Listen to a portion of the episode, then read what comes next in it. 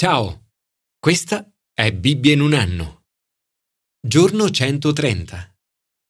John Stott è stato uno tra i più grandi ed influenti leader cristiani del secolo scorso. Un giorno, in una missione a Sydney, in Australia, si trovò a predicare agli studenti dell'università. Poco prima di iniziare il suo ultimo talk, a causa di una infiammazione alla gola, rimase praticamente senza voce lo convinsero comunque a parlare. Nell'attendere il suo turno, lesse le parole di 2 Corinzi 12, riguardanti la spina nella carne dell'Apostolo Paolo. Nel leggere il dialogo tra Gesù e Paolo, sentì come se Gesù stesse parlando a lui. Stott, Paolo. Ho pregato il Signore che l'allontanasse da me. Gesù, ti basta la mia grazia la forza infatti si manifesta pienamente nella debolezza. Stott, Paolo. Mi vanterò quindi ben volentieri delle mie debolezze, perché dimori in me la potenza di Cristo. Quando sono debole, è allora che sono forte. Quando venne il momento di parlare, del tutto incapace di modulare la sua voce o di esercitare in alcun modo la sua personalità, prese il microfono e in tono monotono gracchiò il Vangelo. Per tutto il tempo si affidò alla potenza di Cristo attraverso la sua debolezza. In seguito ritornò in Australia molte volte e con suo grande stupore, ogni volta che ritornava, incontrava sempre una o più persone che gli dicevano Ricordi quella volta all'università e quel tuo talk senza voce? Proprio quella sera ho incontrato Gesù per la prima volta. Essendo una persona molto consapevole delle mie debolezze, trovo incoraggiante il fatto che quando mi sento debole non sono solo. Quando riponiamo la nostra fede in Dio, Lui trasforma la nostra debolezza in forza. Commento ai sapienziali. Fede e opposizione. Nei momenti di difficoltà, Dio è la nostra forza. La fede in Dio non è la ricetta per una vita facile. In realtà è l'esatto contrario. Nella vita siamo chiamati ad affrontare situazioni di opposizione. La vita di Davide è in pericolo. Saul ha mandato degli uomini a sorvegliare la sua casa per ucciderlo. Si ritrova circondato da nemici, aggressori, persone che insidiano, che fanno il male e che spargono sangue. Eppure, in mezzo a tutto questo, Davide prega, Salvami. Ha totale fiducia che il Signore lo libererà. Più avanti nel Salmo per due volte chiama Dio mia forza. Davide sa di non essere perfetto, ma qui dice senza mia colpa. A volte anche tu potresti incontrare opposizione, e non perché stai facendo qualcosa di sbagliato ma perché stai facendo qualcosa di giusto. In questi casi rivolgiti a Dio e chiedi aiuto per questi momenti di difficoltà personali. Davide grida Svegliati, vienimi incontro e guarda. E non dimenticarti di pregare per la tua nazione e per il mondo.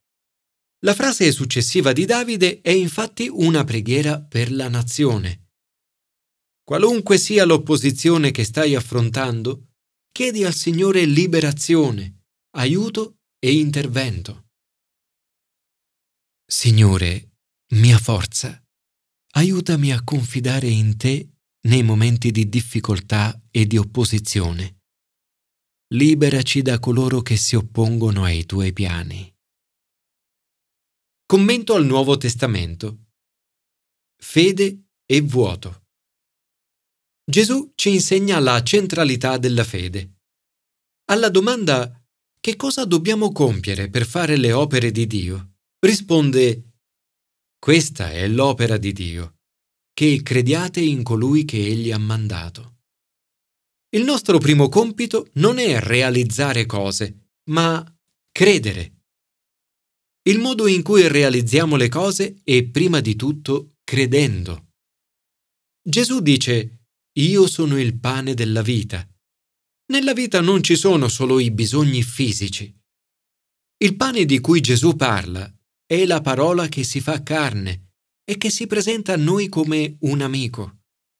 Gesù ci offre un rapporto personale, intimo, di cuore con Lui. È il dono completo della sua persona per noi. La fede in Gesù riempie il vuoto che sperimentiamo e che soddisfa i nostri bisogni spirituali riguardo a scopo, stabilità e perdono. 1. Scopo. Il pane fisico non è tutto. Da sole le cose materiali non soddisfano. Il denaro, le case, le automobili, il successo e persino le relazioni umane non riescono a soddisfare il nostro desiderio di scopo e di infinito. Il pane che soddisfa veramente è il pane della vita. Ma il pane di vita non è semplicemente una cosa che Gesù ci offre. Lui stesso è pane di vita, dono e donatore. In questo testo le parole io o me compaiono ben 35 volte. Io sono il pane della vita. Chi viene a me non avrà fame e chi crede in me non avrà sete. Mai.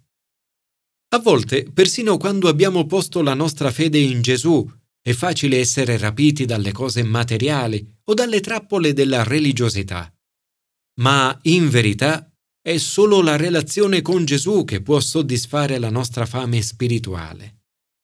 Le espressioni chi viene a me, chi crede in me, chiunque vede il figlio, chi mangia la mia carne, descrivono come vivere una relazione intima con Gesù. 2. Stabilità. Un giorno tutti noi moriremo. La morte è la grande verità ultima. Ma Gesù dice che questa vita non è la fine. Io sono il pane vivo, disceso dal cielo. Se uno mangia di questo pane, vivrà in eterno, e io lo risusciterò nell'ultimo giorno. Gesù promette di risuscitarci nell'ultimo giorno e che vivremo per sempre. Per questo possiamo avere un'assoluta certezza che il nostro rapporto con Gesù sopravviverà alla morte. Di questa vita terrena c'è una dimensione presente e una futura. I discepoli dicono a Gesù, Signore, dacci sempre questo pane. E Gesù dice loro sia che possono riceverlo immediatamente, sia che durerà per sempre. 3. Perdono. Il perdono è in realtà il nostro più grande bisogno. La filosofa atea Marganita Laschi ha detto Quello che invidio di più di voi cristiani è il vostro perdono. Io non ho nessuno che mi perdoni. Tutti noi vogliamo avere certezza che saremo perdonati per tutto quello che abbiamo fatto di sbagliato. Gesù ha detto Io sono il pane vivo, disceso dal cielo. Se uno mangia di questo pane, vivrà in eterno. E il pane che io darò è la mia carne per la vita del mondo. Il suo sangue è stato sparso per la remissione dei peccati. Ogni volta che riceviamo la comunione, ci viene ricordato che Gesù ha dato la sua vita perché io e te potessimo essere perdonati. Ma come possiamo ricevere questo pane? Gesù ha detto, in verità, in verità io vi dico, chi crede ha la vita eterna. Io sono il pane della vita. Sebbene nel Vangelo di Giovanni non vi sia alcun riferimento riguardo all'istituzione della Santa Comunione da parte di Gesù, qui vediamo che l'insegnamento di Gesù sulla comunione è posto in un contesto di fede. Tra le altre cose, la comunione è un segno tangibile che ci aiuta a ricevere Cristo per mezzo della fede. Essa manifesta e rinsalda l'amicizia che Gesù vuole avere con noi. È un dono del suo amore ed un segno del desiderio di abitare in noi per sempre. Signore, Grazie perché attraverso la fede in te ho trovato scopo nella vita, il perdono dei peccati e la promessa della vita eterna. Aiutami oggi a camminare in relazione intima con te. Commento all'Antico Testamento. Fede e fallibilità.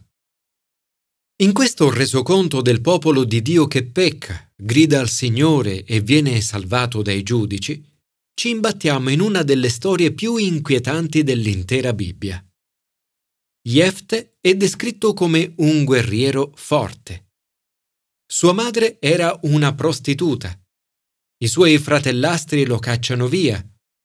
Raccoglie intorno a sé un gruppo di sfaccendati. Diviene un leader straordinario.